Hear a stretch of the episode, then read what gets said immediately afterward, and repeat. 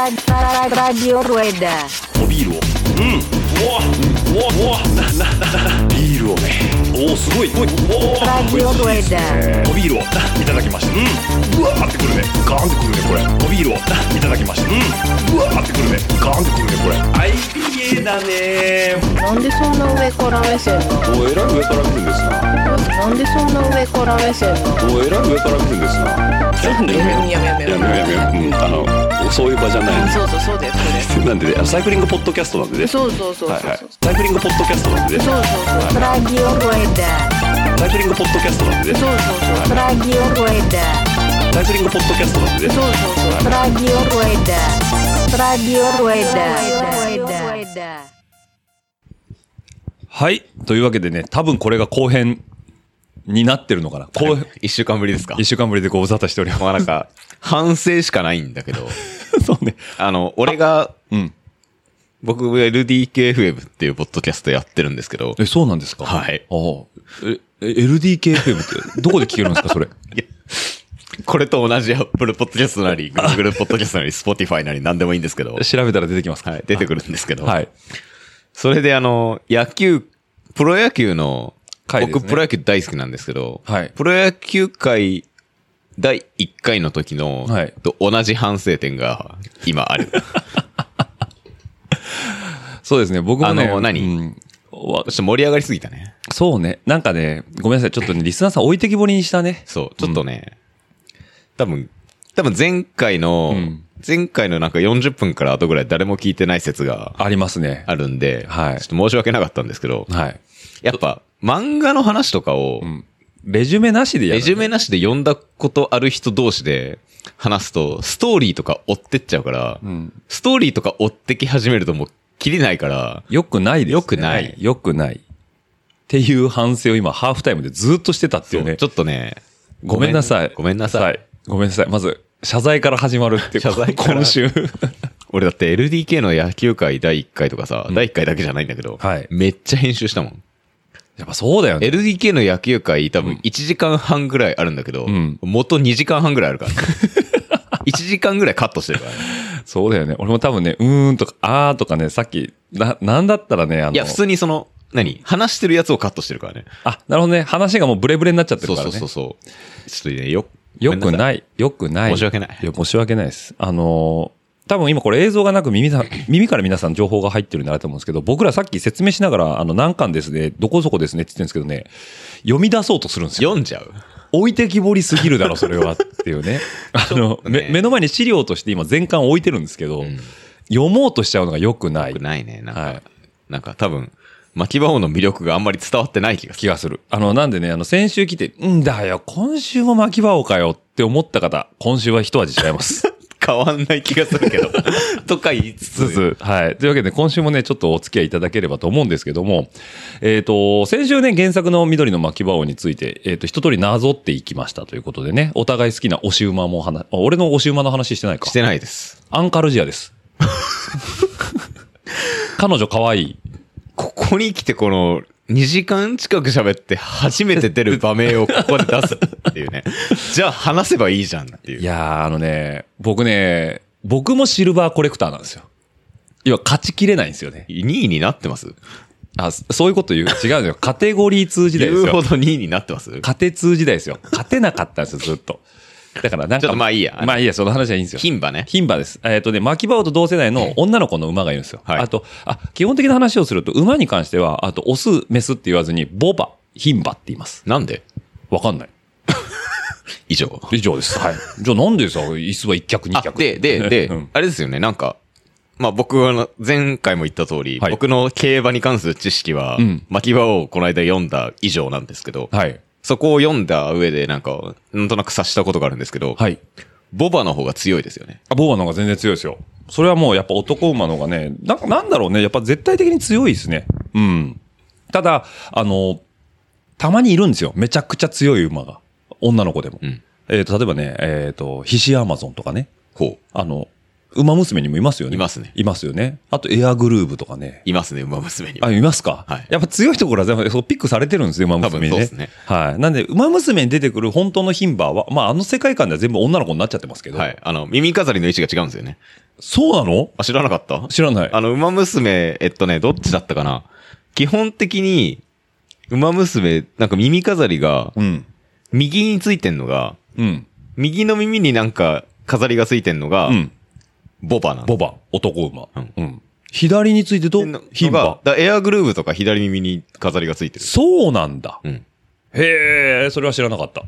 なんで皆さん、馬娘をチェックするときはあ、そうやってみると、あ、元ネタ牝馬なんだ、みたいなのが、なるほど。わかるんじゃないかなと、あの、アニメもゲームもやってない私からの情報でした。そういうことですね。は。はいいでね、僕の推し馬は、えっと、アンカルジアジアなんですけどね、彼女ね、うんやっぱなかなか報われないんですよ。うん、うん。もうこの漫画基本的に報われない人がすごいいっぱい出てくてる。かまあ、競馬ってそういうもんだからね。ほぼ報われないからね、みんなね。でロードレース以上に報われ報わる。れない。だからごく一部ですよ。で、そのアンカルジアはやっぱ努力して、で、何がって言ったら中米とのやりとりが結構好きで。そうね。うん。なんか中米のこと多分アンカルジア結構好きなんですよ。いや、多分、あれ相思相愛でしょ。相思相愛なんですよ。うん。だけど、中米は素直じゃないから、あの、うん好きな子にちょっかい出す中学生ムーブを繰り出すんですよ、そう。でも、アンカルジアは、なんとなく、素直なんだよね、自分の気持ちにね。で、中米のこと好いてんだけど、特に、あの、緑の負けを全編を通して恋愛要素がゼロなんで、はい。はい。あの、言及されることもなく、うん。うん。でも多分そうなんだろうなっていう。うん。だから、なん出てこないけど、アンカルジェは中米が死んだ時号泣してるはずなんですしよ。てるはずなんですよ。うんなんかね、そこに思いを寄せるとね、なんかアンカルジャ気あ気の毒だなと思いつつね、やっぱり好きなんですよ、そう。表に出てこないキャラクターの中で一番存在感がある。なるほどね。うん。という意味で僕は大好きです。はいはい。えっ、と、高田は アマゴワクチン。はい。はい、僕はアンカルジェということで。これぜひとも原作読んでいただいて。はいはい。まあ、興味ある方は僕に言っていただければ原作はお渡しします。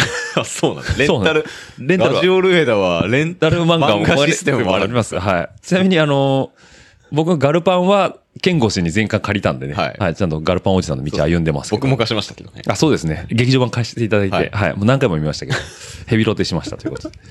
はい。で、そんな緑の巻き場なんですけど、先週は、えっ、と、原作ベースで、ちょっとお話ししたんですけど、これアニメにもなってるっていうのはね、先週のちょっと序盤にもそう、まあそもそも僕が巻き場を知ったのはアニメだっていアう。ニメだったってことでね。で、えっ、と、さっきね、ちょろっと、えー、見直ししたんですけど、とある、えっ、と、動画サイトで。はい。はい。どう某、某動画サイト。某動画サイトでちょっと見直しをしたんですけどね、すごい作画が動いてるんだよね。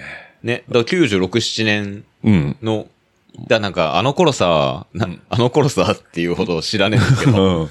やっぱ日本のアニメ界体力あったからさ、うんまず、全61話っていう時点で、うんもう今のアニメ界には不可能じゃない可能だね。今のアニメ界、あの、それこそガルパンじゃないけど、んワンクールすら落とすかどうかの瀬戸際でやってるから、 でもクオリティが、その今のアニメってずば抜けちゃったじゃん、逆に。まあねうん、もうなんか CG 多用してるし、でもこの頃多分手書きのセル画でずっとやってて、しかも毎週を61週分やってるわけじゃん。うんうんで、それであんだけ動かしてる、要は絵を動かしてる。うんまあ、カット割り使い回しも多いけど、んはやっぱなんかすごい迫力があっていいなって思う。うん。なんか、アニメ、まあ、アニメあんま見ないんですけど、僕。うん。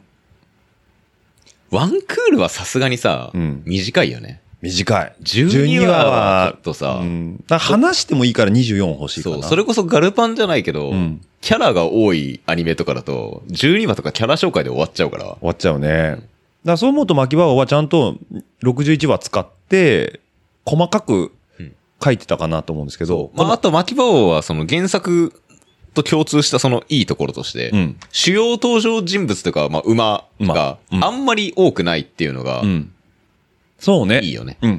だから結局やっぱ牧場と、わかりやすいよね。その周りの人たそちそっそていうところなんで。そのいわゆるライバルみたいなのも、例えばまあ、もちろん現実の競馬だったら多分同じぐらい強い馬ってのがもっといっぱいいるんだろうけど、うんそこは多分わかりやすくするために、それこそカスケードと、カスケードとワクチンと、あともう一頭とかぐらいしか、表、表に出てこないよね。うん。で、だって競馬ってそれこそ中央競馬のそのビッグレースとかだと、なん、なん頭で十何18頭、フルゲート18頭。 18頭とか出てくるから、まあ掘り下げようと思えばその18頭掘り下げることもできるんだけど、うんあえてそれをせずに、まあ少年漫画だからっていうのもそうだね。多分あると思うんだけど、わ、かりやすくしてるっていうのがある。でて、うん。まあごめんなさい、今アニメの話しようとして漫画の話あ全然いいんですけど。しますけど、うんあと、これ多分競馬漫画うん。のいいところだなってうん。思ったのが散々前回あの、だらったらだらったら話しといてうん言うのもなんですけど、はいテンポがいいんですよね。そうですね。僕らに欲しいもの です。テンポですね。で、なぜかっていうと、うん。馬ってうん、そんな走れないんですよ。うんうんうん。多分。うん。毎週毎週走走れれな。ないい。うん。特にその中央のそのでかいレースを狙うような馬っていうのは、せ、わかんないですけど、ぶそのリアル競馬全然知らないですけど、うんまあ月一も走んないよね、多分ね。月1は絶対走んないね。ですよねうん。年だって、生涯で十何戦だから。で、で、わかわかんない。競走馬のいわゆる競走馬人生っていうのが、まあ、長くでて、、でもね、今ね、ちゃんと有名な馬とか成績上げちゃうと、早めに引退して、種牡馬として、あの、みたいですねそっちの方で長くやっていくっていう のが、やっぱお金が稼げちゃうから、その方がね。その方が要はその、やっぱりこう、衰えてくるってことですよね。うんだからまあ年取って衰えてきて勝てなくなってから走るよりは、うんさっさと引退して、その守護馬として、うん。その種付けをした方が、まあ、い儲かるっていう儲かるっていう。話ですよね。だからまあ大体5歳から6歳ぐらいまでじゃないかな。だか走る、ら、だってデビューが3歳とかだから、 3歳だからせいぜい2、3年ですそよ。ういうこと。うん。競走馬人生。競走馬人生。 2、3年で十何戦だから、んまあ、ペースで言ったら3、4ヶ月に1回とか、そんなもんだね。ぐらいです四半期に1回。そうそううん。っていうペースでしか多分、リアル競馬も走れないし、多分、牧場もそそういうペースでうんうん走ってるから、なんか、僕が思ったのは、いわゆるそのスポコン漫画の代表で言うと、例えば高校野球。はいはいはい。高校野球漫画、ドカベンですか。うん、まあ、ドカベンだって、まあ、いくらでもありますあけけど、ど高校野球の漫画なんて。うんうんで、たと高校野球ってん、やろうと思えば、無限に試合できるんですよ。 そうね。例えば、4月うにん高校に入学します。うん。まず練習試合しますよね。うんうんうんそこで、なんか、例えば地域の強豪校みたいなところをはいはいはい出して、うんライバルとか出して、例えば練習試合で、例えば1戦2戦だし、うんなんなら野球って9イニングあるから、うん。あそうか。引っ張ろうと思えばいく引らっでも。張ろうと思えばいくら、ただピッチャーだとしたら、うん。最低で、最低でも27人のバッターと対決するし、そうだね。うん。バッターだったら4打席が回ってくるし、1試合で。うんうんうんで、練習試合1試合でそれですよ。 で、入学して、4月に入学してから、いわゆる公式戦うん。うん。が、夏の甲子園の予選、甲子園の予選が7月に始まって、はいはいで、そこで例えば東京とか神奈川とか埼玉とか、うんこ学校数が多い学校だと、うん1回戦、2回戦、3回戦、4回戦、5回回戦、戦準々決勝、準決勝、決勝、8戦ぐらいやるんですよ、甲はい子園は行いくまはでいにはい。そこでいくらでもライバルとか、例えばドカベンなんか神奈川県大会とかめちゃめちゃ盛り上がるんですよね。うんうんうんそこでいくらでもライ強いライバルとか、いい試合とか出せる。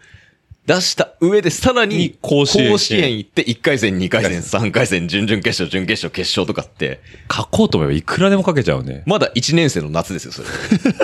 それで3年間できる。あはいはい秋の大会もあるし、はいはい冬場の特訓もあれば、ん2年生になったら春の選抜。うん。で、しかも新しく入ってきた子もいればね、その立場が変わるから高校ね。野球漫画ってん、無限に書けるんですよ。んだから今連載してるので言うと、マガジンでやってる、例えばダイヤのエースとか、ああ、ダイアナエースあります。あれはやりすぎなんですよね。あ細かく書きすぎて進んでない。あれは10年以上連載してるんですけど、ん確かまだ2年生とかなんですよ。おー週間で10年間ですよ。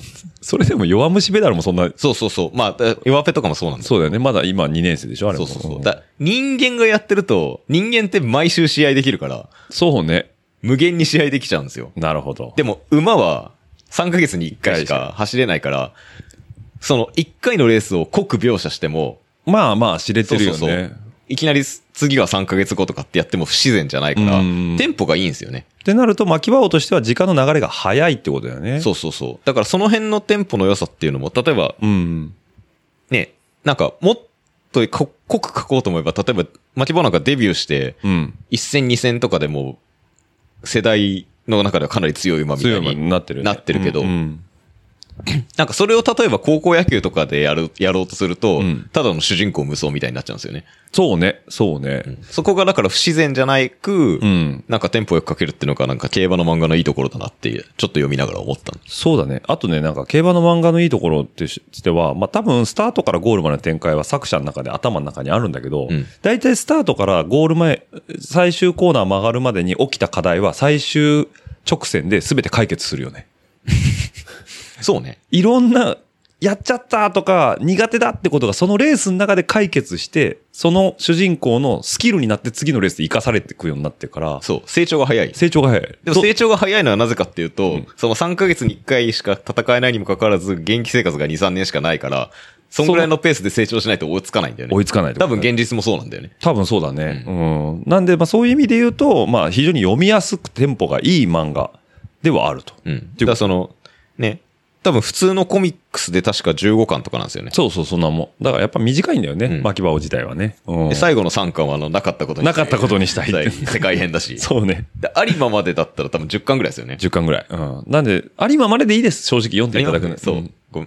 有馬までいい ありままでいいです。はい。ということで、その、カスケード、アマゴワクチン、マキワウの三強の流れをね、読んでいただければいいかなと思うんですけども、まあ、さっきもちょっと話しましたけど、そのアニメがあるということで、アニメもね、一応、有馬の後も描かれてて、そこから先はね、オリジナルストーリーなんですよ。うん要は当あと時、、そもそもちょいちょい、まあ、よくあるあるだけど、うんちょいちょい設定も変えてるよね。変えてる。変えてるんですけど、で、まあ、あのーこれ当時ね、スタジオピエロさんですね。はい大手ですよ。大手ですね。今あるありますよ。ピエロさん、多分まだやってますねあやって。ますはい。最近ちょっと聞かないですけどね。まあ、わか、聞かない、言うほどお前が見てないだけだろうっていう話さっきアニメ見ないって言ってたもんね。スタジオピエロさんですね。ちょっと待ってくださいね。えーっとですね。スタジオピエロ。あくとね。あー、こうね、中途半端に映ったことになっちゃうんですよね。 これまた編集点ですね、これ。イエローはひらがなですよ。あ、ピエロ開かないですかちょっととりあえず、あー、多分この辺で出てきますね。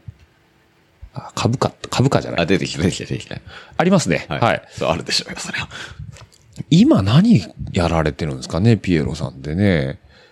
キングダムですよ。あ、そうなんだ。すいません。なんかは、いなんかすいません。おそ松さんもやってんのあ、そうなんですね。すいません。すいません、なんかね。はい。というわけでね、いろいろまだ書かまあれて、まあまあ、大手アニメスタ大ジ手オ。アニメスタジオ、スタジオビエロさんなんですけどね、まあよく動いてるんですけど、このアニメ版、当然原作と少し内容が違うということで、は一番の違い、中米が死なないっていう。みたいだね。だから俺もさ、ん前半で言った通り、うタレゾウがうんこしてる記憶しかないんですよ。そうだよね。俺はちゃんと追ってましたけど、死なないんです死よ。なないんだね。あのね、だ1回目の、原作でいう1回目の落馬の設定をずっとそのまま引きずってって感じだよね。そう。だから、ダービーも、うわーってなって、落ちて、カンスケの手に収まって、なんか、ヨボヨボってなってんだけど、あのまま行かないだけです。九死一生を取り留めちゃうんですよ取り留めちゃって、本当にその後乗らなくなるっていうだけなんです。うんだけど、やっぱ、外拉致からずっと、ああでもない、こうでもない言ってくれる。解説役みたいになるんですね。そう。だからなんかね、幸せな世界線。そうですね。うん。まあ、な、そそれが良さも悪さも出しちゃってるところはあって、うん親分さんなら、なんて言うんだろうなっていう、あの、勘介の号泣シーンがないわけなんですよ、有馬記念で。そう。か。そう。いるから。いるから、そこに、生きているから生きて るから。え、じゃあ、あの、有馬記念で、こう、最後に、こう、うん天の声みたいなのも、そうないんですね。ありますよ。そこで。あ、そこ、そこでそこからわそこから、そこから。 ちょっと伝わってこないですね。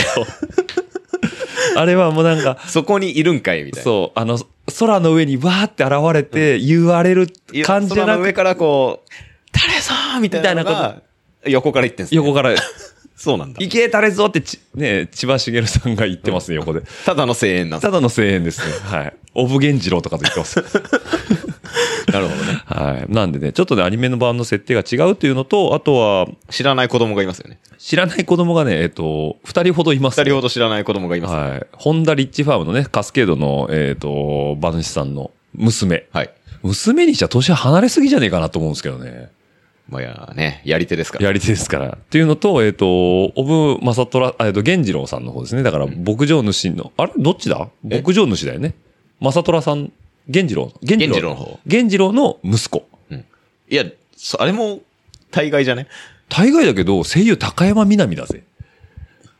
いや、違う違う違うの。そっちじゃなく違う違て。うあの、大概あのおっさんと小あお学っ生。さんだ、小学生ね。そのう。年の差ね、うんちな。ちなみにお母さん出てこないですからね。あれ不思議だよね。不思議だよね。 多分だからあの当時あったファミリー向けにするための改ざん、うん。うん、の最たるもんですよまあ、そうですね。うん。ちょっと僕はね、何なんだこいつらはと思いましたけどね。あとなんか新聞記者も出てきますね。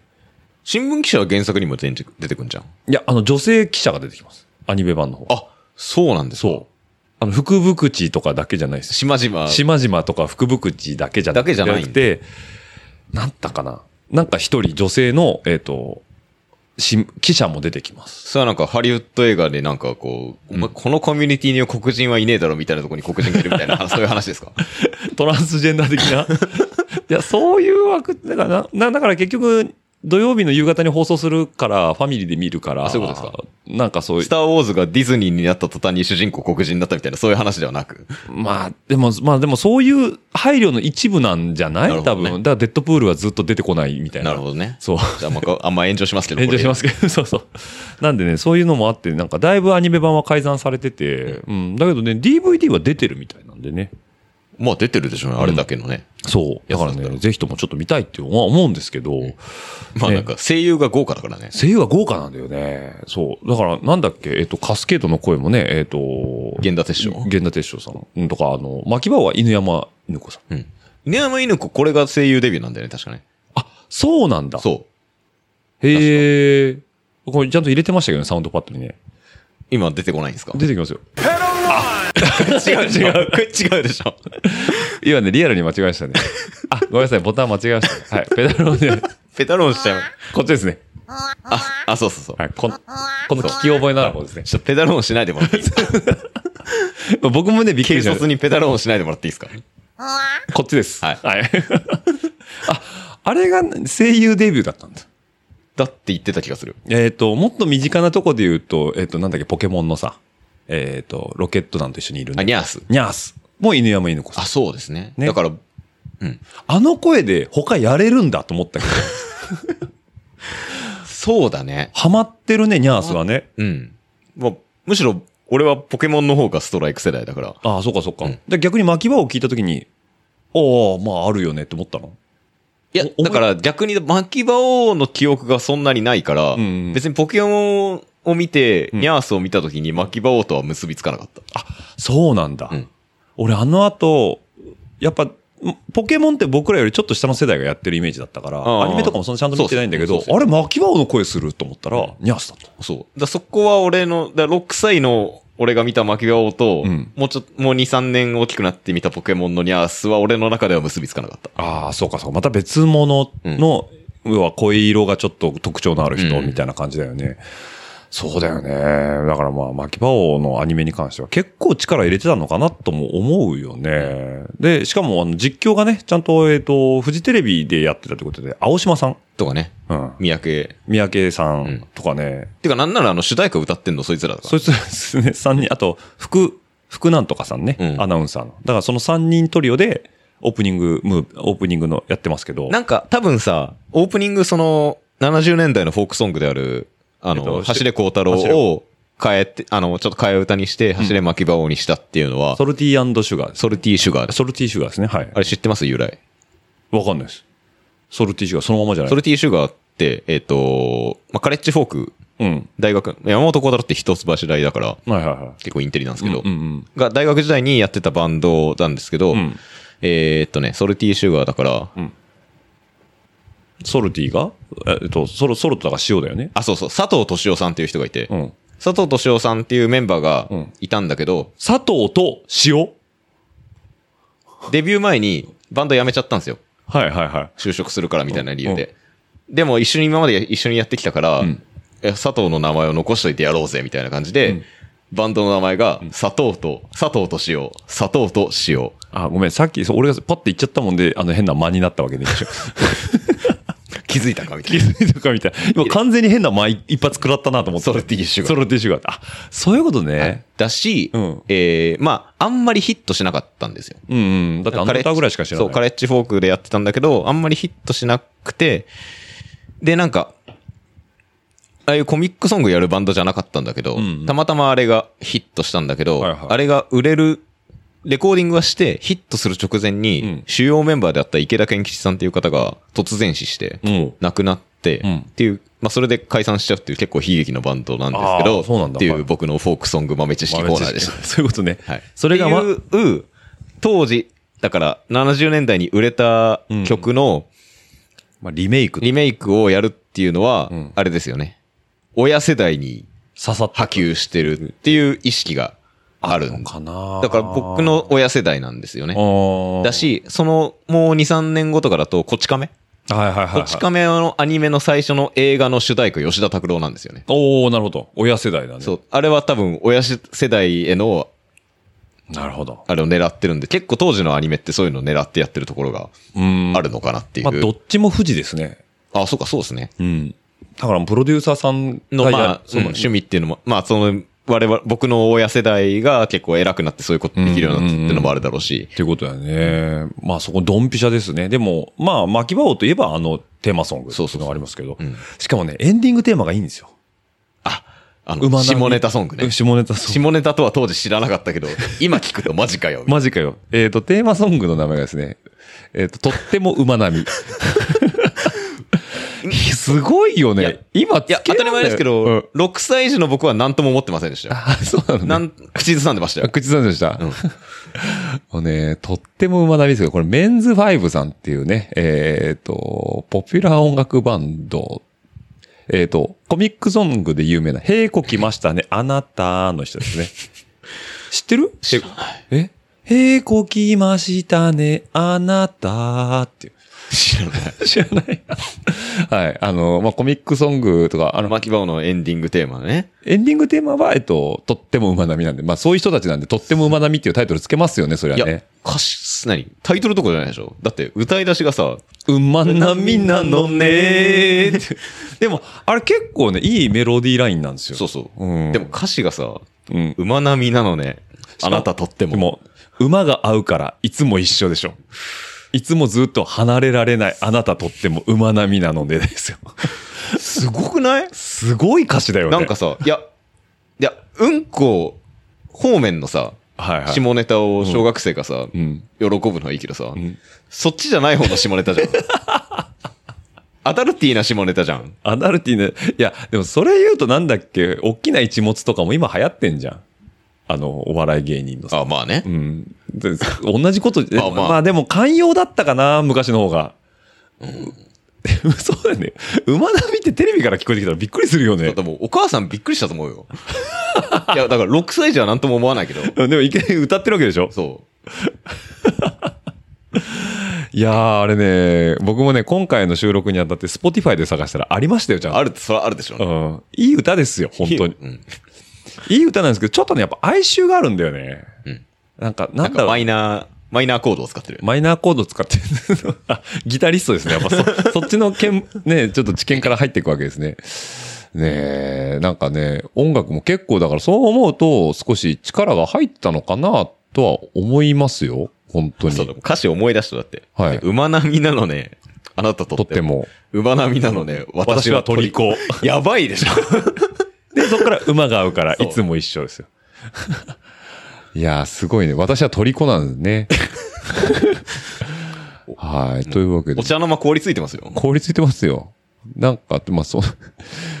で、まあそういうのをやってましたということで、まあ全国的にね、全国放送で。まあ、富士だからまね。あ富士だから巻き場をやってましたからね。はい。なんで、まあ、そういう形でやってたということで、まあアニメあるあるのお話でしたというところなんですもうけどアニメオリジナルの話に関しても何の記憶もないんだよね。ないですね。どういう話してたんだろうね。一応ね、ミド、えっ、と、あのアメリカ行くんでしょアメリカに行きますね。えっ、と、でもその、原作でいうドバイのワールドカップみたいなことはやらないんだよね。そうですね。全61話あって、さっきやった有馬記念の話が、えーっと、ここ多分最後で終わる。あ、でもですね、えーっと、53話はい。で、えーっと、有馬記念です。あ、じゃあもう、ほぼ、ほぼ終わりです。だから54から61までがオリジナルストーリーということなんもでうちょっとさ、引き伸ばしたらさ、うん。もうちょっと各所で引き伸ばしたら4クール有馬記念で終われたんじゃないのそうだよね。打足じゃね完全にそれ。そうだね。なんか多分途中で方針が変わったんじゃないわかんないですけあど、ー途中、あのね、それまでね、だから有馬記念、要は原作に沿ってた部分のとこに関してはね、結構ちゃんとしたタイトルがついてますよ。あの、なんだろうな、激闘日本ダービーととか、届け日本一のゴールへとか、えー、悪魔のラッキーホースとか、うん対決危険なレースとか、なんかそういうちゃんとレースっぽい感じのうんうんうん競馬っぽいタイトルなんですけど、そこから腹ペコタレゾ裁判と か、恐怖のマグネット作戦とか、大暴れアマゾン脱出とか意味がわかんない。急になんか、急に路線、路線、路線変えてさ、うん打ち切られたんじゃないのそれ。逆に、いやでも61話をやってんだったら、それなりにやりきったんじゃないのいや、でもだって路線変更してから8話ぐらいで終わってんじゃん。ああ、そういうことか。だから人気がなすすぎて。うん、ちょっと、ちょっとわかんないですけど、当時の事情を知ってる方がもしも聞いてたら教えていただきたいですけど、ね。まあでも、も、あのー当時のさ、4クールとかやってるアニメあるあるでさ、うん。原作を抜いちゃうっていうのがあって、うん、うん。あ、ありましたね。そう、今の、あの、今の日本の体力のない日本アニメ界だ、ワンクールしかよ作れない体力のない日本のアニメ界だと、うん逆に原作はしょりまくるんですけど、そうだね。原作付きのアニメだと、うんうんうん当時は連載中にアニメ化とかして、まあ、唯一現在それをやれてるのがワンピースだけなんですけど、そうだね。うんあれも追いついてるって話じゃないだからちょいちょいワンピースは確かアニメアニメオリジナルあるはず。うんうん。要はその原作に追いついちゃうから、うんアニメオリジナルエピソードを作ったりとか、うん引き伸ばし、あの、有名なのがドラゴンボール Z ですよね。はいはいはい。ドラゴンボール Z って、あの、悟空が、あーって気を溜めてるだけで一週間終わる。るっていうね。あれは読んでても意味がわからなかったね。そううんっ。ていうのがあったりするんで、うん多分、確か、連載中、その多分、ドバイワールドカップとかうん。の連載中に多分アニメやってまるから、並行多してやってるから多分。分追いついてオリジナル路線始めて終わるんですけどっ、てことですね。ただそのオリジナル路線も、まあ、大外れですね、完全に。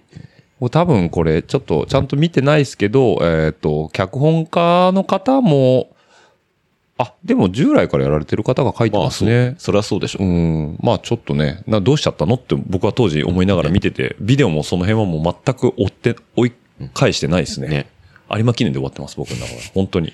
まあ、原作もアニメも有馬記念で終わってあるんとで終わすってるってことなんで。ほつまりそういうことです。そういうことです。なので、えっと、実質、えーだから何巻だ ?8 巻ぐらいですかね。そうですね。えっと、文庫で言うとね文庫で言うと8巻ぐらいで終わっていただいても何の支障もないです。はいはい。あ、すいませんね。 はい。ちょっと小休憩挟みましたけ ど。はい。というわけで、えっ、と、アニメがありましたとア。ニメがありましたということアでニメがありましたってからから、まあ、アニメメインなんだけど、俺とかは本当はね。うんね。はい。というわけでね、巻き場王の話なんですけど。で、この続編っていうのがありまして、えっ、と、こちらが太陽の巻き場王ということで、はいえっ、と、なんか変な雑誌で連載してたよね。あ、どこでやってたんだプレイボーイとかじゃなかった。あ、プレイボーイか。そうですね。漫画雑誌じゃないってえいう。漫画雑、え、漫画雑誌あ、そうか。あ、そうか。だからなんだろう、えっ、と、ゴシップ週刊誌でしょゴシップ週刊誌か。だからもうなんかその、なかなか、でも集英社さんなんだよね、ちゃんと、ね。そうですねんで、ジャンプは、昇格、えっ、と、集英社か。うんなんで、えっ、と、同じ一応ところではあるんですけど、多分ね、角丸先生が書きたかったんじゃないのかなと思うような内容で、えーまあ、緑の巻き場王は最初、えっ、と、どっちかっていうと、中央競馬で華やかなところで努力していくようなうん流れだったんですけど、太陽の巻き場王は、地方競馬の高知競馬の方で、えーえーっと、だから主人公が、えー日の出巻き場を、日の出巻き場王ですね。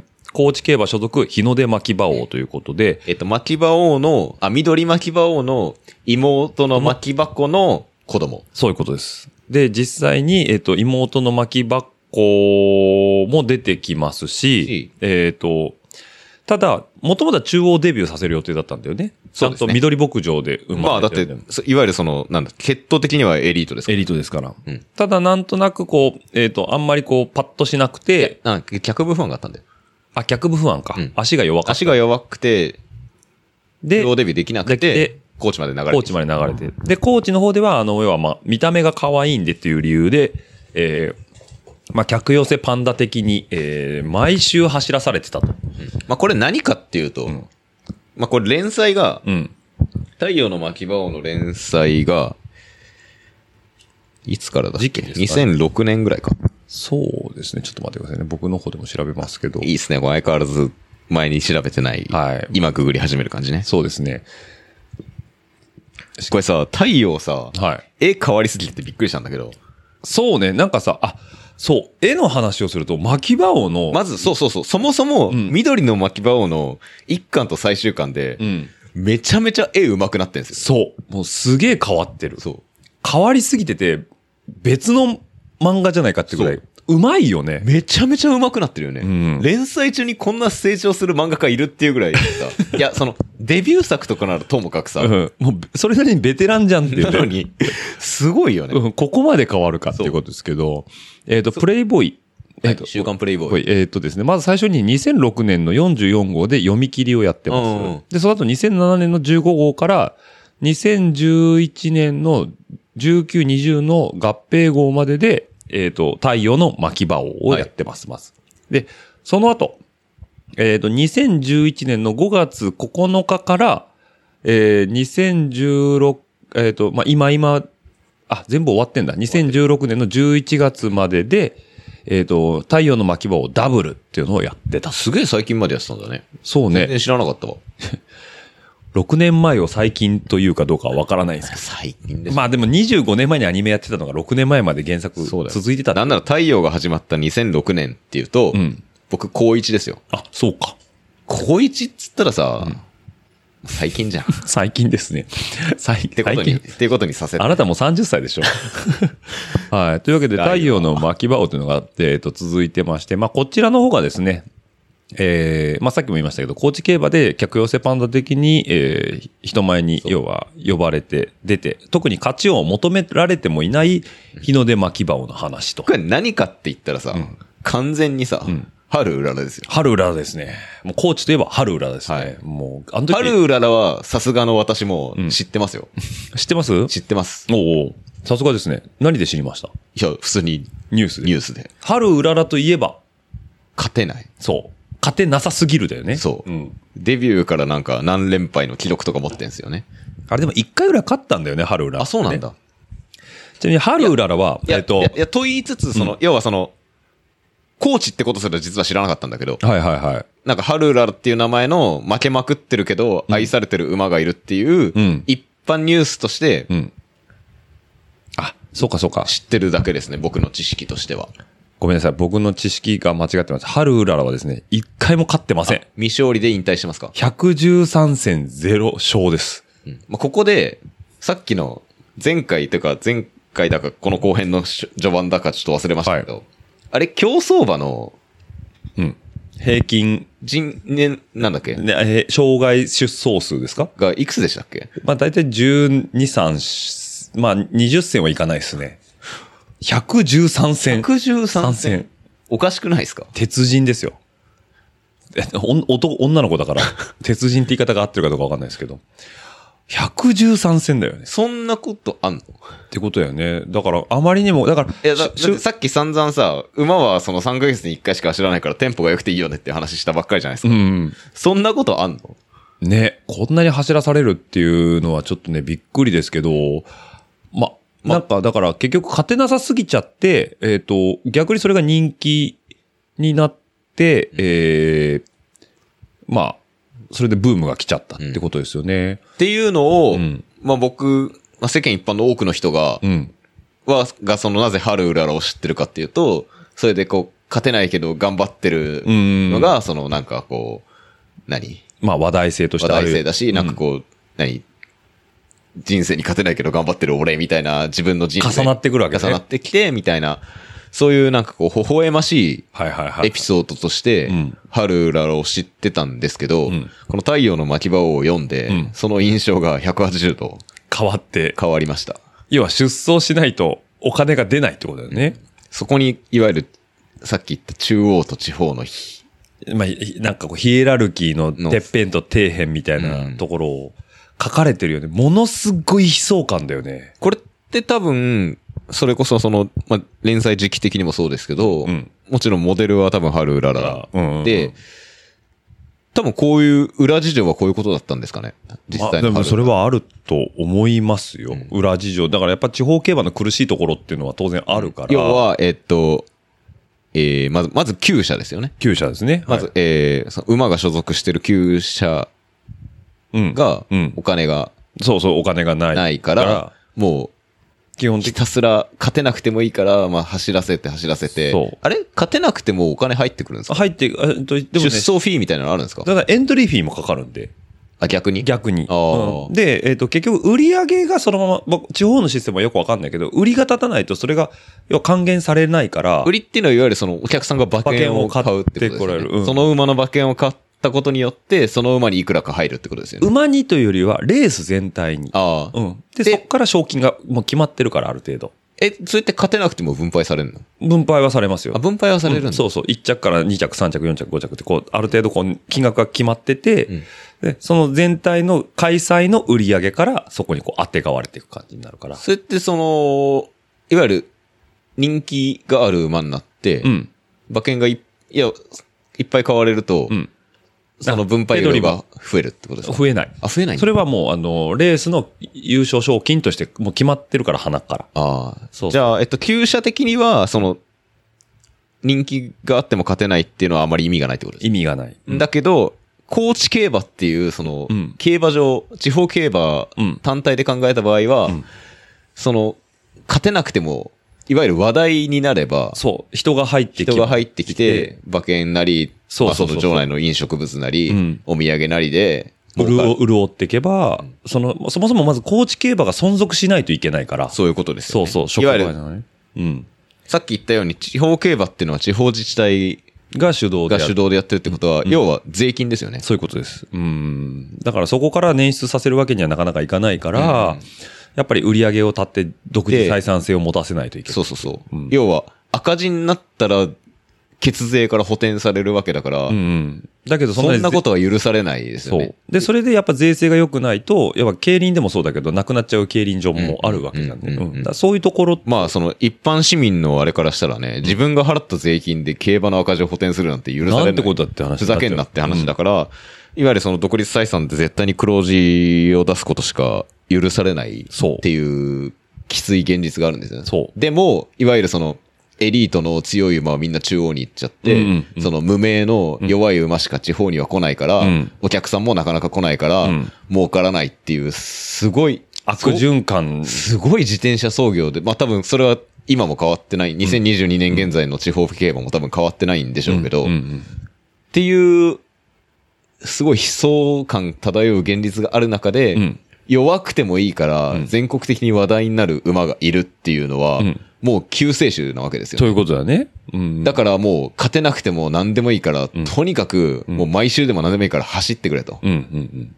そういうストーリーで最初始まってくもんで、そうもう読んでて辛いんだよそうからね。現実のハルウララもそうだったし、この太陽の巻き場王の主人公の日の出巻き場王ももう、そういう感じで、要は勝てなくていいから、逆に頑張るなと。そう。頑張ら、頑張って怪我して、したら困る翌から週出れなくなったら困るから、とにかくお前は別に勝てなくていいからお客さんにアピールだけして、うっんうんうん。ていうところから始まるわけですよね、そう。だからもうでもやっぱ勝ちたいんだよね。そう。でも、やっぱ、巻き場王はう、ん。サラブレッと、走るために生まれてきたサラブレッドだから、うんうんやっぱ走りたいん、一生勝つために走りたいんだけど、環境がそれを許さないそういうこと。みたいなところから始まるから、んなんか、え、これ本当に緑の魔王の続編ですかみたいな。っていうぐらい暗いよね。序盤の悲壮感がすごい。すごい。で、巻き場王自、太陽の、ま、日の出巻き場王自体が、勝ちたいんですみたいな話になってからちょっとずつ良くなってくる。じゃあ勝つためにどうやってやっていこうかとか。うん。で、今回も例に漏れず人と馬が喋れるんですけ ど、僕ね、そもそもね、動物が喋る作品に弱いんですよ。ちょっと待ってください。他何があったっけ 動物が喋る作品ってほら、あんまり知らないんだけど。いや、レオですか。まあジャングル大帝ジャングル大帝もそうだし、えっと、火の鳥 ですか みや、手塚治虫から離れる。それあ、手塚さんの話。宮部みゆきっていう作家いるじゃんいますよね、はい。すごい超売れっ子作家なんですけど、はいその作家のすげえ地味なうん、警察犬マサっていうシリーズがあるんですけど、あ存じてないです。はい。シリーズって、まあ、2作ぐらいしかないんですけど、はいはいまはあ、いその警察犬、元警察犬のシェパードうん。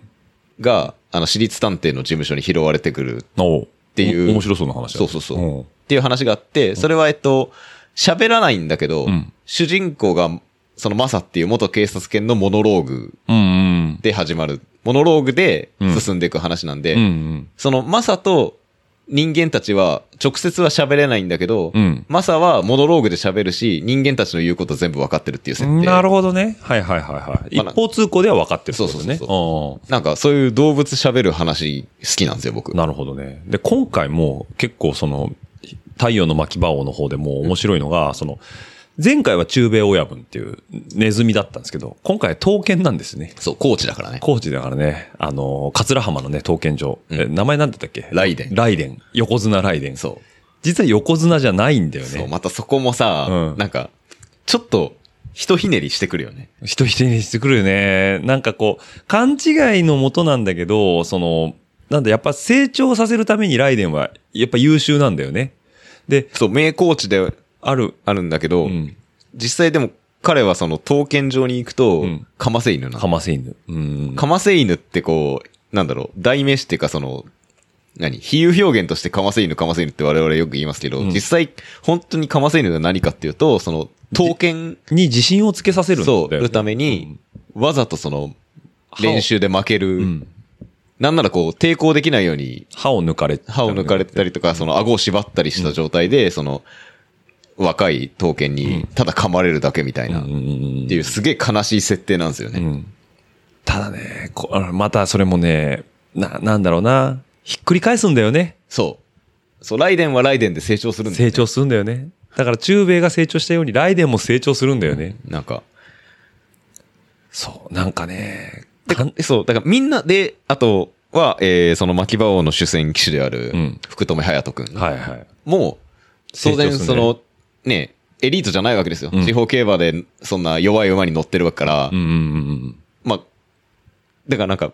田舎っぺ丸出しだしね。そうそうそうそう。なんか、かその、巻き、あの、緑の巻き場王もみんな成長していくんだけど、うんその、言うて、中央のエリート馬うんうん。が強い、最初から比較的強い馬が強いみたいな話なんだけど、マジで地方競馬の底辺から成り上がっていくから、うそんうの、んうん。でしかも本当に、なんだろう。底辺からの、こう、草の根根性で上がっていくっていうか、うんで、中央のそのジョッキーたちと対等に戦って、そのジョッキーシリーズとかでね。そうそうそうそう。うんでちゃんと成績も残してね。うんでで、ジョッそのジョッキーも、ちゃんとその、緑の巻き場王で乗ってたジョッキーが出てくキるーかが、らね。そうまあ、設定としては10年後とかなんですけうんど、うん。その10年前にその、ね、えー、それこそアマゴワクチンだとかカスケードとかに乗ってた、まあカスケードの服部半蔵は、ジョッキーはやってないんだけやっど。てないけどね。ううんん。まあでも出てくるんですよね。あとやん、アマゴワクチンの山中さんは出てくる。出てくるね。うん。で、カンスケも当然出てくるし。で、カンスケと、牧場王の組み合わせに福留隼人も憧れてはいたんだけど、そう。てか、それに憧れてジョッキーになったっていう設定なんだけうどん、隼人くんがう、ん。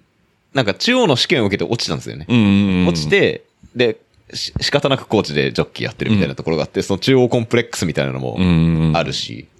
あと一緒にされたくないんだよね。あそうそうそうそうう。ん。だからなんか日の出巻き場王に勘介来てんなら勘介乗ればいいじゃんって言い出しちゃって、監修が。うん。で、俺は俺らだみたいな話にもあったしね。。そうん。だけどやっぱね、ちゃんと中央と一緒に勝負できるぐらい成長していくしね。そうそうそうそう隼人もね。で、隼人ね、勘介と違って今度は背がでかいんだよね。そ。で、背がでかいと本当は乗りにくいんだけど、そうれも巻自き分場はちっちゃいからね。うん。巻き場王に乗れる背がでかい人がいなかったから、勘介がち背がちっちゃくてぴったりだったっていう、その、ハマるとこにはまったんだけど、うん今回の日の出巻き場王と福留隼人に関しては、えー、隼人の努力で巻き場王に乗れるようになった。そう。で、牧場もその中央でそのデビュー、足が弱くてデビューできなくて地方に流れてきたから、うん。まあそんなに期待もされてないし、うん。で、乗りづらいし、うんで、誰も乗りたがらないみたいな、もう本当に底辺から始まってるんですよね。うん。だからそこをね、やっぱ跳ね返して、それこそ地方競馬ではあるけれども、G1 まで取っちゃうと。うん最終的に。だいぶ端折りましたけど。まあだいぶ走りましたけど。まあ、細かい話するとね、太陽の巻き場をね、あの、緑の巻き場をに比べて登場人物がめちゃくちゃ多いんですそうよ。、登場バーがね。ねえ登場バーだね。ううん。あと、その、今までは緑の巻き場は中央競馬だけで住んでたのが、太陽の巻き場をになると、いろんな地方競馬が出てくるから、そう。だから僕のね、地元浦和競馬もね、うん。出てくるんですよ。チラッとだけど。ね言ってたね。そそううやってねで。思ったんですけど、うん浦和競馬って、うんもしかして、うん地方の中でうもん、割と、上の方じゃないいや、下の方ですかあれどうなんだろいや、なんかそういう雰囲気を感じたんだけうど。でもあれなんか漫画読んでると南関地区って一応南関東連合いみたや、いな。でも、なんか、いわゆるその難関っていうのが、えーっと、大井、川崎、船船橋、橋浦和ってうんいう4つが南関東の難関の、ああ、でもその中だと一番弱いかもしれそ。ないうね。いや、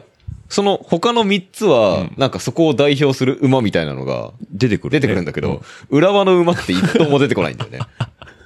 おやみたいな。そうかもしれんね。あーレースはあるけどね。。そうん、先玉杯そうう。ん。だし、その現実も、例えば、まあ、大井とか、まあ、大井は東京だから特別なのかな、うんすごいメジャー、メジャーメジャーだよねじゃないですか。うん地方競馬の割に。なんか、裏は存在感ねえなっていうう。ん。そう。あとね、太陽の巻き場で面白かったのが、その地方競馬のその今難関のその4つに関しても、俺どこそこ所属なんだみたいな変な、その、なんだろう、えっ、と、プライドが出てくるよね。そう、地元プライドみたい地な。元プライドが出てくる。だからそれが、あ、なんかこう、なんだろうな、その力の対立関係を一個表してんのかなっていうふうには見てて思って。だからそ、の、そうですね。地元愛みたいなのが、よりフランチャイズ的な、うん。なんか中央ってさっき言ったように、競馬場結構全国にうん。あるけど、まあで所も属って二つし、東日本と西日本の二つししかなかいんですなよねい。美穂と立東しかないから、茨城の水戸と滋賀の立東っていう、そこにしか、うんうんいわゆる厩舎がないんですよね。ないよね。二つだからね。西馬、東馬だけだから。ううんんだから、その西日本は、結局多分その、ね、京都とかから九州までカバーするし、だかん。ら東日本も東日本のけいろんな競馬場に行くから、そうだねの東地北元愛みたいなの多分あんまないうんんだけど、地方はその、そこだけだかそら、ね。う、浦和の馬は多分浦和にしか出ないし、船橋の馬は船橋にしかうん。出で、ないから、なんか地元愛みたいなのが、地元のプライドみたいなのもあるし。だし、なんかそこをなんかちゃんと書いてくれてるよそうそうそうね。なんか、で、なんか、多分現実にもその交流戦うん、ああるんる、あるね。ですよね。うんそ、の、なんだろう。例えばその九州に他の地区の馬が九州のレースに出るみたい出なるとかうんっていうのは多分現実でもあるんですよね。うんうんそこはでもやっぱその他の地区から来た馬はき地元九州勢は九州の維持をかけて負けられないみたいなのがうんうんうん多分あるんですよね。ね、そうだね。だからその辺の書き方が、うまいんだけど、うんうまいんだけど、ちょっと登場人物が大多く好て。きで、複雑すぎて。そうそうそう。で、多分一人一人もちゃんとストーリーがあって、しっかり書かれてんだよね。しっかりかえ、しっかり書くがゆえに、なんか、全員が、勝ったり負けたりするんですよ。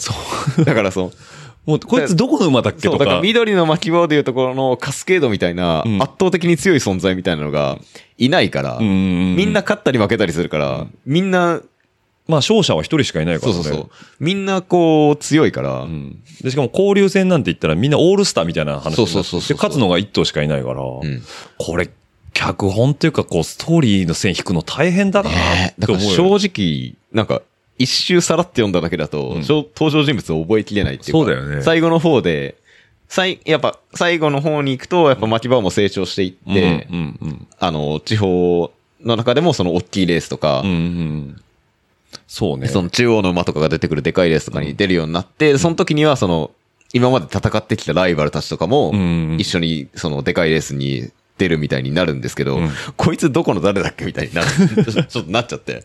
結構あるよね、その展開ね。そう。で、誰乗ってんだ、こいつとかね。そそうう。だから、まあ、そういうのは、で、俺自身がやっぱ競馬に詳しくないから、うんうんその、そこの紹介として、何々杯で勝った誰々みたいなのがうん出てくるんだけど、でも詳しい人だったら何々杯って聞いた時にうん、あ、名古屋のあのレースね、みたいになるんだけど、俺ならないから、そうだよねそもそもこのレースどのレースだっけみたい な。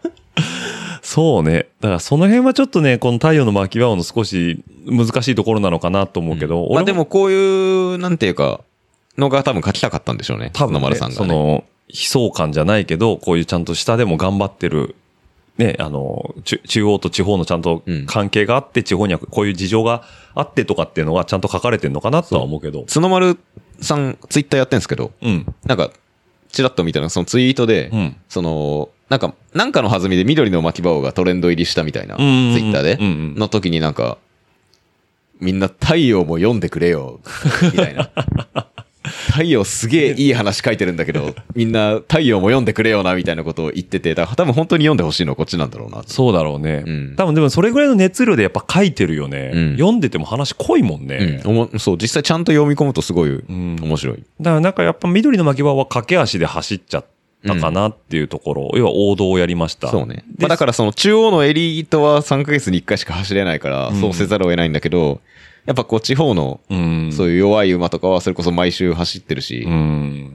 ですごいちゃんと取材してんだろうなとは思う。うん。そう思ういや、俺、浦和競馬がちらっと出てくるんですけど、んその、先玉杯っていう浦和競馬の中で多分でかいレースがあって、うんうんそこでやっぱ浦和競馬出てくるんですけど、その街並みとかが、あ、あの辺だわ、み たいなあのわ辺かるわ、みたいな。 大宅母のあたりっぽいわ、みたいな。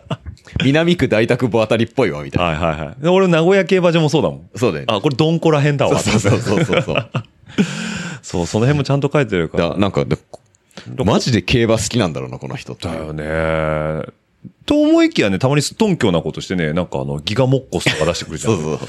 そう変な馬もとかもちゃんと出てくるんだけど、その後ね、巻き場をね、飛行機に乗れるんですよ、普通に。まあ、それは、あの、 緑巻き場もそうだったけど。ったんだけど、で、あの、なんだっけ、いや面白かったのが、羽田空港着いて、うん競馬場に連れてってくれっつったら、あの、府中の東京競馬場に連れてかれたんあ、だよそう、ね。大いに行きたかったんだけどね。大いに行きたかったんだけど。 でお前ら今どこにいんだっつったら、お台場かどっかのショッピングモールっつってたからね。東京競馬場がでかすぎる から。やっぱ高知競馬から見ると、うんあの、東京競馬場は、ショッピングモールにしかこ見んえなないん。競馬場じゃないみたいなな。でもあれが多分リアルな、その、対比なんだろうね、書き方としうてん。ですね。で、まあ、結局ね、この太陽の巻き場を自体が、えっと、緑の巻き場の続編として書かれてるんですけど、えっとですね、ごめんなさいね。これが前巻、何巻までなんだっけな16。 16巻までですね。さっき言いましたね。で、ダブルが後ろに続いてるってことはさっき話しましたけど、僕らね、ダブルは読んでないんです。そうなんですよ。なんで持ってない。こんいな、や買います。買います。いや、いいんですけど、別に。うんうん読みたいよね人。の買い物にケチをで はないんですけど、はいい、や、緑だけあっうてん、太陽がないんだったら、うんまだしもだって緑と太陽は、その、続編ではないから、うんうん別、その別の同じ登場人物が出てくるだけうのん別の話だ別の作品なんだけど、太陽と太陽 W はん完全に続編、そう、だから太陽で、ちょっとね、俺、ハッピーで終わったじゃん。まあまあまあまあ、まあ、そうそう、でかいレース買って終わったじゃん。満足しちゃった。満足しちゃったんですねそう。だから、ドラゴンボールの Z に行ききれてない感じだよね。あ、なるほどねそう。もうちっとだけ続くんじゃの、ところで終わってんすね。そうそう終わってんそうそうそう。でも、ダブルは今の、今日ね、こん今回話しててね、やっぱ読みたくなりましたけど、うん僕も高田もね、あの、いここでは絶対言いませんけど、その壮大なネタバレをね、ちょっと流し見で、目に入ってしまそうっなんかてやっぱさね、。読むとさ、ちょっとその、調べるじゃん、ネットと調かで。べるよね。でも、まあもちろん連載終わってるから。うん。で、なんか太陽の、いや緑の巻き場、いや、いや、俺太陽はググってないんですよ、実は。あ、そうなのね。でも、緑の巻き場のなんかまとめスレッドみたいなのをうん読んでたら、続編の話とかも出てくるよね。ちょいちょいうん出てきて、そこでその太陽の巻き場を W の方の、うん。多分、結構コアとなうんるエピソードのネタバレを踏んでしまって、おあーってなる よね。そう。いや、うん、そうなんですよ。うん。いや、もう僕もね、何かでは言いませんけど、うんでいやい、や今日収録する前に、ね。しか、も、その時俺、太陽読んでなくて。あ、そっかそっか。緑読み終わって緑調べてる時に、あ、太陽っていうのもあるんだ、みたいな感じうでん出てきて、で、その太陽の中の、誰々がほにゃほにゃみたいなことを、うんなんでその、誰々が何かすら太陽読んでないから、あーわかんない。わかんないんだけど、やっぱその、一回その、パッて見た単語って脳内に焼き付いてしまってるから、その太陽を読み始めて、その誰々が出てきた時に、あ、あー、あーってなるよね。っていうね、うん。アハ体験ですね。いらないアハ体験いっらないアハ体験なんでてね。いうんで、まあ、それはそれとして、まあ、読みたいんですけど読みたいんですけどね、読むのがちょっとね、え辛い。ー、辛い。辛いというか。辛いというかなんかまあうん、なんだろうな。見たいような、見たくないようなみたいな話だね。どう書かれてんのかなっていう期待はありますけど。ままあ、角丸先生らしいなとは思いましたあ、けどまあ、見たいですけどね。ちょっと、買いましょう。変えましょう。ただその下りに至るまでのその太陽の中身は非常に面白かったですね。ちなみに僕の押し馬は、太陽の方ですかはいはい。八幡様です。あ、八幡様 ね。ジオ八幡です。ジオ八幡ね。って思って、ちょっとジオ八幡うでん、ツイッターで検索したらん、ジオ八幡めっちゃ人気だった。あ、そうなのね。やっぱそうだよなと思って。あ、そうなんだ。俺、俺でも太陽ごめんなさいね。その高田に貸してるから、高田の方がね、絶対に、あのーそう、今読んだばっかりだからホね。ットなんですよ。で、僕なんとなくこう見てる中で、そう、ジオ八幡って、あの、なんか憎めないやつだよね。そうそうそううんそのイメージはあるんだけどね、ちょっとね、僕はね、パッと出てこないっすね。ただ、まあ、いつも出てくるのは、あの、ロック様かなと。ああ、なるほどうね。ん、マウンテンロックはよくで、うロック様って書かれてるじゃん。そう。ロック様って書かれるたんびに、俺、あの、プロレスラーの方かなって出てきちゃう。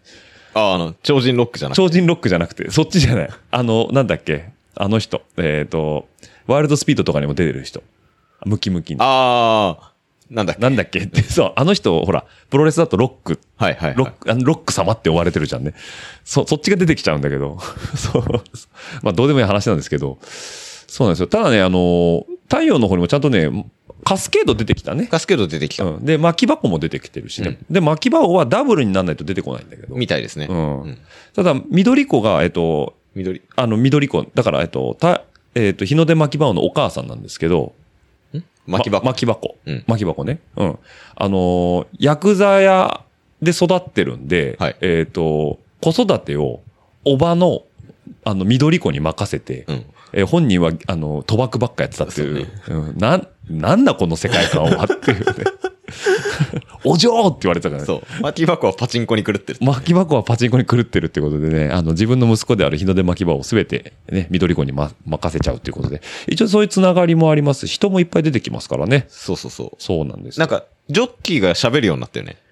ジョンキー喋るようになったね。なんか、緑の巻き場は、うんもちろん、カンスケとか、うんあの、半蔵とかは喋ってたんだけど、うんあくまで脇役そうなのね。だったんだけど、うん太陽の巻き場、あくまで、要は緑はあきまあくまで馬が主役で、うん。ジョッキーはおまけみたいな、脇役みたいな感じだったんだけど、うんうんうん太陽の巻き場に関しては、もう、日の出巻き場も、うん福留隼人も、もう、全員喋ります。そうそう。で、もう、どっちの成長するエピソードも同じぐらい重要に描かれてるから、どっちもちゃんと主役なんですよね。そうだね。だから、その、巻き場王と喋る馬たちもちゃんと書かれてるし、うんうん。あの、隼人君と喋る他のジョッキーもちゃんと書かれ書てかる。れてる。うん。滝川さんとか、ね。滝。川さんとか。あれ、滝豊でしょ滝豊ね。モデル天才滝川って、もう、たしか合ってないけどね。で、で、でさ、この角丸がさ、多分、競馬も好きだけどさ、んでも歴史大好きなんだよね。あ、そうだね。だって山本勘介違うだ違ってう、だって、ジョッキーの名前がほぼほぼ戦国武将。将。 そうそうそう。だって、滝川、滝川正和って いう。だってさ、ん滝沢、滝川和正でしょそういうあこの、と小田和、小田和正じゃねえや。小田和 正織田信長の配下だった。またさ、地味なとこ を。そう、じゃん行くね。で、山本勘介もそうでしょ。山本勘介もそうだよね。だからまあ戦国武士、だから山、山中馬之助。山中さんはあれか。は、違う、そうやだから山中幸森か。そう。うんだからちょいちょいなんか、あの、あんまり喋らないジョッキーとかも、それこそ、ジオ八幡のジうんうョんッキー全く喋らないんだけど、ん出走表とかに名前出てくるのが、うん梶原慶って言うんだけど、うん梶原の影時なんだよあね、。そういうことね。 やっぱ歴史好きだね。そうそう。あとなんうか、真田重信とか。あ、そっ出てくかるそっか。だから、牧場王の、要は、えっ、と、親、親っていうか、牧場主でもある、県、えー、調教師でもある、オブ、オブブラザーズですね。オブ正虎とオブ源次郎ですけど、これも、えっ、と、武田信玄の家臣、うん。オブ、えー、虎政。ね。うん、ってことで、やっぱそういうとこから持ってそうきそうてそるう。なんか、ね。その歴史めっちゃ好きなんだよな。競馬と歴史めっちゃ好きなんだなっていう。ねそういうところあるよね。これをね、ちゃんとね、ウィキペディア書いてる人がまたすごいね。そう。ね、本人じゃないとは思うけどね。うん。というわけでね、まあちょっとね、えー、これが一体どういう形で配信されてるのかわかんないですけど、2週 に及んでるのか、一緒にまとめられてるのかちょっとわかんないですけど、まあとにかくね、いや、読んでいただきたいということで。読んでいただきたいですはい。八幡様っていう八幡叫様び たい。いちょや、っと僕多分、んその、ジオ八幡っていう、うんまあその、俺、もう、俺そんな歴史言うほど戦国時代詳しくないから、うんもうジオ八幡っていう名前がそもそも戦国武将のあれらしいんだけど、うんうんうんそれはあの、ちょっと調べて初めて知ったんだけど、うんうんなんか、ジオ八幡っていう馬は、いわゆる逃げ馬なんですよね。はいはいはい。スタートからそうそう。前に出て、ゴールまで逃げ切っちゃうと。そう。んで、多分、そんな僕競馬詳しくないけど、んいわゆる逃げ馬ってん、勝てないんですよね。そうそう。うん、まあなかなか強い馬じゃないとね。うん。その、逃げ馬で強い馬って多分、あんまり、まあ、えっ、と、いないえっ、と、サイレンス鈴鹿ああ、は逃げ馬です。なるほど。うん。で、多分、やっぱ俺が知ってるその、なんだろう、有名な、そそれこそディープインパクトとか、うん。まあ、大体確か先行だよね。なんかこう、やっぱ最後の直線になってから、こう馬群から出てきて、みたいな最後うん勝ち方をする馬が多いじゃないですか。うんで、なんか逃げ馬ってやっぱロードレースにおけるアタックみたいなもんで、うんうんうん。アタックして逃げ切るってそうそうないじゃないですか。ないね。うん。だから多分それと同じような感じで、うんやっぱ逃げ馬ってロマンなんですよね。ああ、そうね。そうね。そうロマンはあるかな。うん。だから多分その、馬券を買う人たちも、うんその、なんだろうな、その、ロマンを感じて。ロマンを感じてっていうか、その本命ではないんだけど、うんやっぱで、しかも分かりやすいじゃないですか。うスんタートからわーって逃げてって、逃げ切るかどうかみたいなのって、うん分かりやすいから、多分、実際、そういう意味で逃げ馬って人気あるんじゃないかな。まあまあ、そうだね。過去強い逃げ馬は、やっぱ人気が集中しやすいけど、ただそんなに頭数やっぱ出ないから。そうそう。だし、んうん。なんかそういう、そういう人気のある感じの描かれ方をしてるんですよね、その18 18万万が。ね。ああ、なるほど。その、いわゆるその、馬券は買わないけど、うんでも、応援はしたい。応援はしたい。ロマンはいいよね、みねたいみたいなな。。うーん。勝ったらもう本当に、御の字だし。そうそうそうそう、っていことでねなんか、その辺が、やっぱりその、自転車競技のロードレースにおけるその、逃げ屋みたいあな、あなるほどとね同じようなロマンを。ここに重ねるわけだね。なるほど。まあそういう見方も一つ競馬として楽しみがあるよね。好きな客室はってそう逃げですっていうね。ちなみに太陽の巻き場、要は、えっ、と、日の出巻き場日の場は逃げ馬。うん、まあ、先行型ですよ先ね。行型だよね。うん。で、えっ、と、緑の巻き場は完全に追い込み型。うんうん。最後の末足の綺麗一本でいくってことでね。あと、まあ、ジオンハシマンはアホの子なんで。あ、ほんの、あそうだね。うん。そこが愛されるところなんですけど。 結構、真面目、真面目ギャグを飛ばしてくる。うん。その推しの一一頭。その辺がこう、ね、みんな好き、みんな愛に愛されるっていう愛されるところだと思うんですけど。ちゃんとツイッター検索したのね。でジオ八万は川崎の馬です。ああ、なるほどね。川崎競馬ね。はい。難関の始発電車。なんかの始発電車。 あ、そういうな。そうか、あの、異名がついてたか。なるほど。はい。というわけで、まあ、そんな感じのね、まあ、2週、に多分2週にわたってお伝えしましたけども、やっぱね、漫画を伝えるっていうのは非常に難しいという覚えが生まれました、今週はね、ちょっとね、すいません。すいません。僕らちょっと力不足で。なんだよ、また今週も緑の巻き箱かよ、と思わないで、ちょっとね、付き合っていた、ここまで聞いていただいた方は本当に、神様 です。多分聞いてねえだろうな、みんな。まパッて切られてると思うけど。はい。というわけで、他になんか巻き箱系で伝えたいことありますか希望なんかあった気がするんだけど、うん。パッと出てこないですよパね。ッと出てこないですね。これ多分この後ちょっとまた飲み直してて、ああ、あれだっつってあーあれだもう一回、もう一回回せばいいと思 います。そこは編集点なんでね。この後もしもその話が出てきたらそういうことです。 はい。というわけでね、えっ、と、まあちょっと、脇本の話は、こんなところですかね。はい。はい。で、えっ、と、じゃあ、まあ、巻本関係なく、なんか伝えておきたいことありま すかえー、あまりこう、時勢に影響しない言い方をしていただけると嬉しいんですけど、ね。実際に、ああ、いつ配信されるかわかんない。わかんないんでね、はい。 意外とすぐ出る可能性はありますけど。そうですね。僕としては特に今のと、あ、そうですね、あのーバックナンバーで買えるかもしれないですけど、バイシクルクラブさんのですね、えー7月号の方。ガチ告知じゃん。はい。 あの、そちらの方でね、僕らちょっと松戸と出ておりますので、えーそちらの方ぜひ見ていただければと思います。ぶち抜き6ページ、フルカラー。はい。とさいうことすでが有名人違いますな。いや、違うんですよ。な、 なんか急に連絡が来たんです。 面白いことしませんかとね。はい。あとなんかありますか高田氏。阪神が強いとか。いや、強くねえよ。 なんかマスターキートンの電子版が配信開始されたみたいな。ああ、ね、てか、浦沢直樹作品って多分電子、初多分浦沢直樹が紙の本好きな人だから、うん。あんまりそういう風潮を良しとしてなかったんだけど、多分時代の波に勝てずに、お。じゃあ編集部に押し切られちゃった多のかな分浦沢直樹作品が、うん。いわゆる電子書籍としてうん。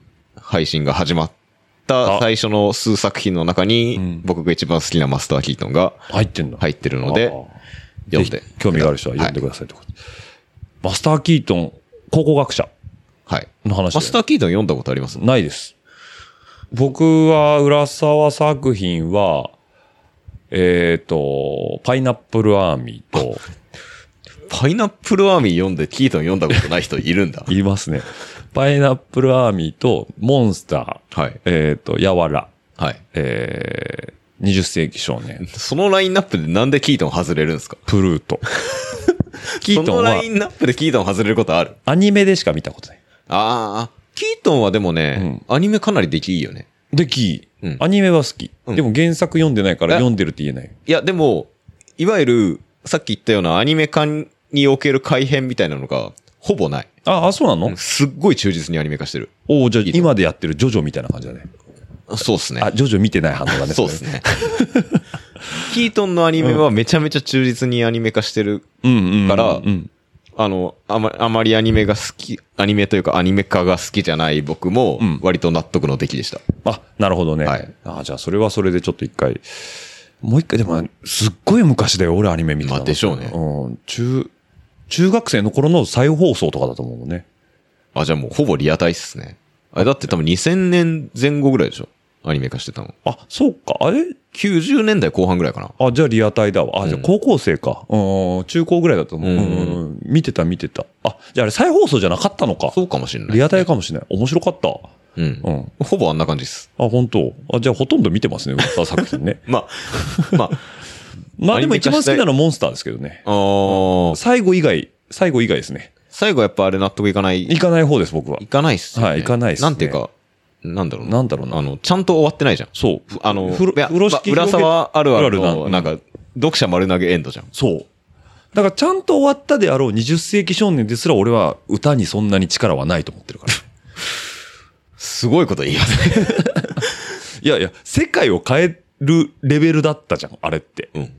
歌で世界は変わ、変わっちゃう。あの、ごめんなさい。敵を増やしそうだからあれだけ ど。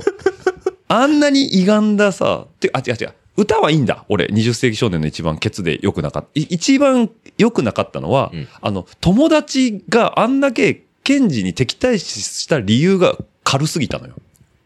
なんだっけなんか、遊びに誘ってもらえないとか、そういうレベル、そそんなのレベルの話で。そんそんなレベル。もう、え、そんなことでどんだけ執念深いんだ、こいそうつ。そうそうそうそうそう。子供の頃遊びに誘ってもらえなかっただけで、世界滅ぼしてんじゃん、こいつ。そうそう、そのレベル。だけど、それもケンジと友達の行き違いかなんかっていうか、なんか、勘違いみたいなところもあったじうゃん。ん、あったあったうん。。だから、そもそもね。そもそも、うんそんなんでって思っちゃったのよね。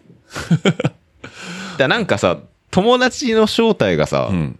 まあ、20世紀、まあ、もうこれも10年以上前の話だ、うんまあ漫画の話だから、ネタバレ言いますけど、うん映画にでもなってるしね。うんうん友達の正体が福兵衛じゃなかったじゃん。なかったね、ううんんだいぶ、だいぶ序盤で分かってるそうそうそう。そこから、うん。うん。そうなのってなってから、うん畳み切れなかったよね。うん。だったら福兵衛でよかったんじゃないみたいだな。から浦沢先生のことだから、編集部にどうこう言われて、ストーリー変えるとは思えないんだけど、うんうんうんでも、用意してたのがあれだったのって思っちゃったよね。そう。勝俣くんね。勝俣くん、そう。えと思ったよね。福兵衛でいいじゃんと思ったよね。だって、勝俣くんさ、うんそれまでさ、ん名前しか出てこなかったじゃん。ここでって思うよねこ。こでそんな重要キャラ扱いなのみたいなさ。うんなん、な、なんか、その、姉妹が良くなかったな。なんかね、あのーまあやめとこうか。やめときましょう。噂話だから。うわコナン、コナンのラスボスの話なんですけど。あ、コナンのラスボスメタまだ終わってないじゃん。うん。え、黒い組織でしょそはいはいはう。いやこ、うわ、噂ですよ。うんネット上の噂ですよい。。それ、それドラえもんの最終回と同じレベルの話やねん まあの。の話なんですけど。うん。おそらく、ん作者は、んラスボスを、うんアガサ博士にしたかったんだけど、うん。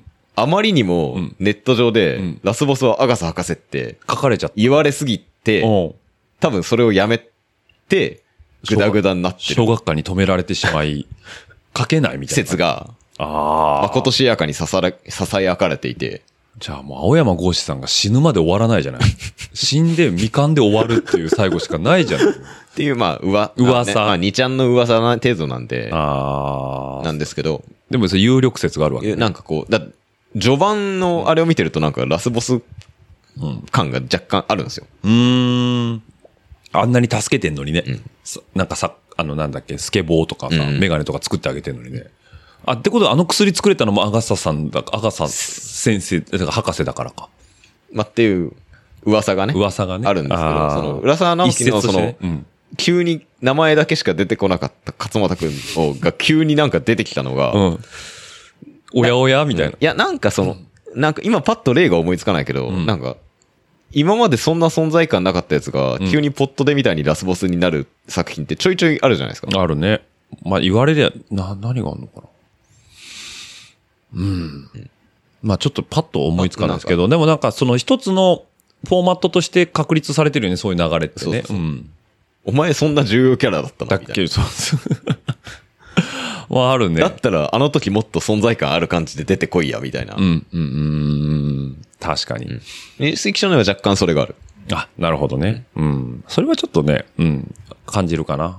まあ、なんで、それがもしかしたら、その、コナンにもあるかもしれないっていう話だね。うんまあコナンの話はどうでもいいんですけど噂噂すいまはいはい。はい。というわけで。カットしてくだはい。カットします。マスターキートン読んでください。はい。マスターキーマドスターに。キートンはそういうのないんで。はい。というわけでね、もうへ今回編集点が多くて大変ということなんで すけど。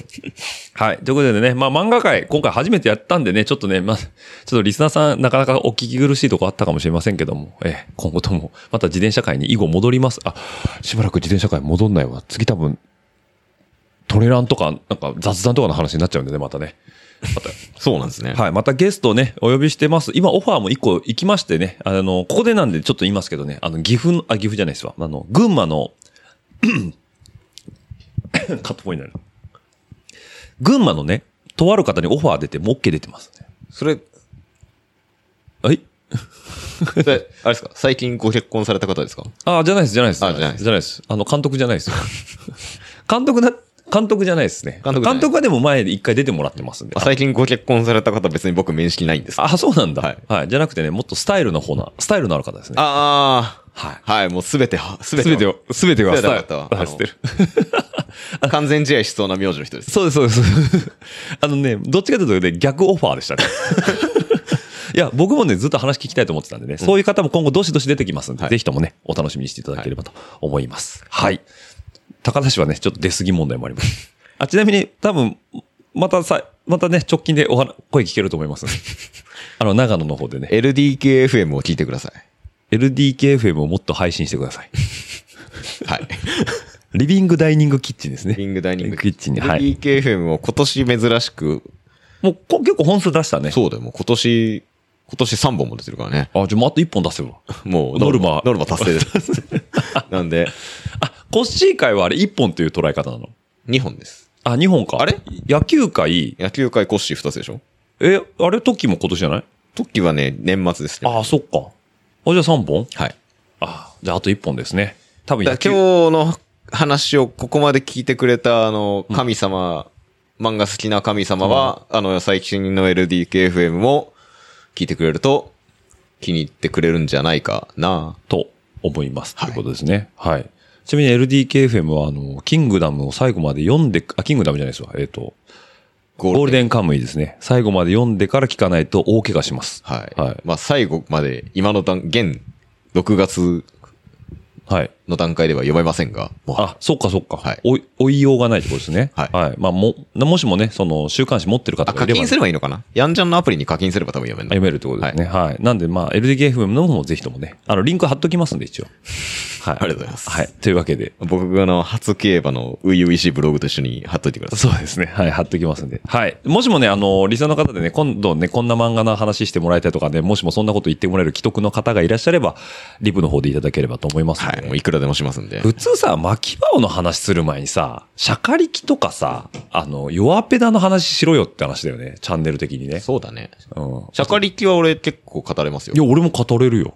もう破れるぐらい読んだもん。っていうかもう、ソダマサヒトだよね。そあ、そうだね。ソダ先生でよん一回やりたいね。でまたそうすると、ちゃんとレジュメ起こそう、そう次するちゃとん。もうまた3時間超えちゃうんで、そうね。めぐみの大悟で3時間超えちゃうんで、あちゃんとね、今、続編のやつありますよ、そこに。続編俺読んでないんで。あ、持ってく。またこのパターン。はい。あの、あれ究極あれでしょ究究極のオレンジです、あれは。 あれ、あの、緑に対しての対応的な感じの続編であしょ、そうそう、まさに、そのまさにそれ直。接は繋がってないけど世界観は繋がってるみたいそなう感そうじ。同じ名前の別の子ですよ。ううんん、なんでね。まあでも、キャラクターは共通して出てきてますんで。はい。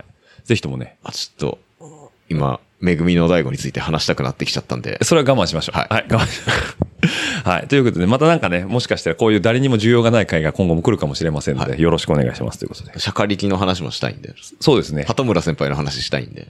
ここういうやつですか。鳩村先輩好きなんだよ、 も俺。うだから、収集つかない から。はい。漫画界は今後ちょいちょい挟んでいきますんでね、皆さんお付き合いいただければと思います。もう、1時間とかね、エピソード1ぐらいで収めたいんですよ。本当はね。だから無理なんでね、ちょっとね、お付き合いいただいて本当ありがとうございますって。今回ね、結局多分さっき、えっと、最初が最初1時間半撮って、その後30分撮って、今46分撮ってるから、まあ、そこそこですね。長めの2本ですね。長めの2本ですね。ははいい。というわけで、本当2週にわたり、本当お付き合いいただきまして、どうもありがとうございますありがとうございました。はい。じゃあ一回締めさせていただきたいと思います。はいはい。えー番組の感想やフィードバックは、ハッシュタグラジオルエダの方でお待ちしておりますので、ツイッターのみに流していただければ私が確認の上、リツイートや、えーファボさせていただきますのでよろしくお願いいたします。まだ140文字では足りないという方は、えー、ラジオルエダ数字の758、アットマーク gmail.com の方でお待ちしておりますので、そちらの方にもどしどしと、えーこんな漫画読んでくださいなんて話をね、いただければ、とりあえず、えー電子版で買ってみようかなと思いますんでよろしくお願いいたします。はい。じゃあ、本当ここまで聞いていただいた既得なリスナーの方、皆さんどうもありがとうございました。ありがもとううございねました、ここまで来た方ね、読み、聞き切りましたよってコメント入れていただければ、すぐステッカーあげた いです。そうですね。そうですね。はい。というわけで、えー、やっぱラジオルエダーってね、うんこうやってね、どうでもいい話してる時がね、俺一番楽しいから。しいね。 レジュメが嫌いな男ですからね。はいはい。他人のポッドキャストでレジュメのない話してる時が一番楽 しい。今度そっちのポプラットフォームで刺してよ、じゃあ。いや、いや、だからね、LDK にオッチを呼ぶ早く呼んで。のはね、ずっと前からね、計画企画言ってんじゃんそれまあ、多分、同じように俺がここに来て、ここの収録機材で撮った音源をただでデータ LDK から配信されるだけなんですけど。いいよ、やろ うよ。それ近々やろう。。っていうこととで、まあ、近々ね。はい。やっぱ、ホストって自分の話しづらいじゃん。しづらいですうね。ん。でも、うんオッチーさん多分、結構いいネタ持ってるっしょ、いろいろ。なんかちょいちょいその、オッチーさんのね、過去の話、はい。過去に、いや、俺、実は何々やってたんだよ、みたいな感じで、軽く、あー普通に話して出てくる。え、ちょっとそこ掘りたいんだけど、みたいなのが、俺的にはちょいちょいあるんで、ああ、そうなんですね。ははいい。じゃあ、そういうの、もうちょっとドキドキしながら 待ってます。オファーの方。はい、近いうちにやります。近いうちにやりましょう。はい、では、リスナーの皆さんどうもありがとうございました。ありがとうごはい。また来週お会いしましょう。バイバイ。ね、番組の感想やフィードバックは、えーハッシュタグ、ラジオルエダ、とラジオルエダ数字の758、アットマーク、gmail.com の方でもお待ちしております。また来週、バイバイ、バイバイ、どしどしとご感想の方お待ちしております。また来週、バイバイ、バイバイ、どしどしとご感想の方お待ちしております。また来週、バイバイ、バイバイ、どしどしとご感想の方お待ちしております。また来週、バイバイ、バイバイ、どしどしとご感想の方お待ちしております。えー皆さんからの熱い思いだったりね、ぜひとも飲んでくださいなんていうビールだったりとか、ぜひとも食べてくださいなんていうお菓子なんかもあれば幸いでございます。ますますますバイバイ、バイバイ、ますますますますバイバイ、バイバイ、ますますますますバイバイ、バイバイ、ますますますますバイバイ、バイバイ、また来週、バイバイ、バイバイ、また来週、バイバイ、バイバイ、また来週、バイバイ、バイバイ、また来週、バイバイ、バイバイ、また来週、バイバイ、バイバイ、バイバイ、バイバイ。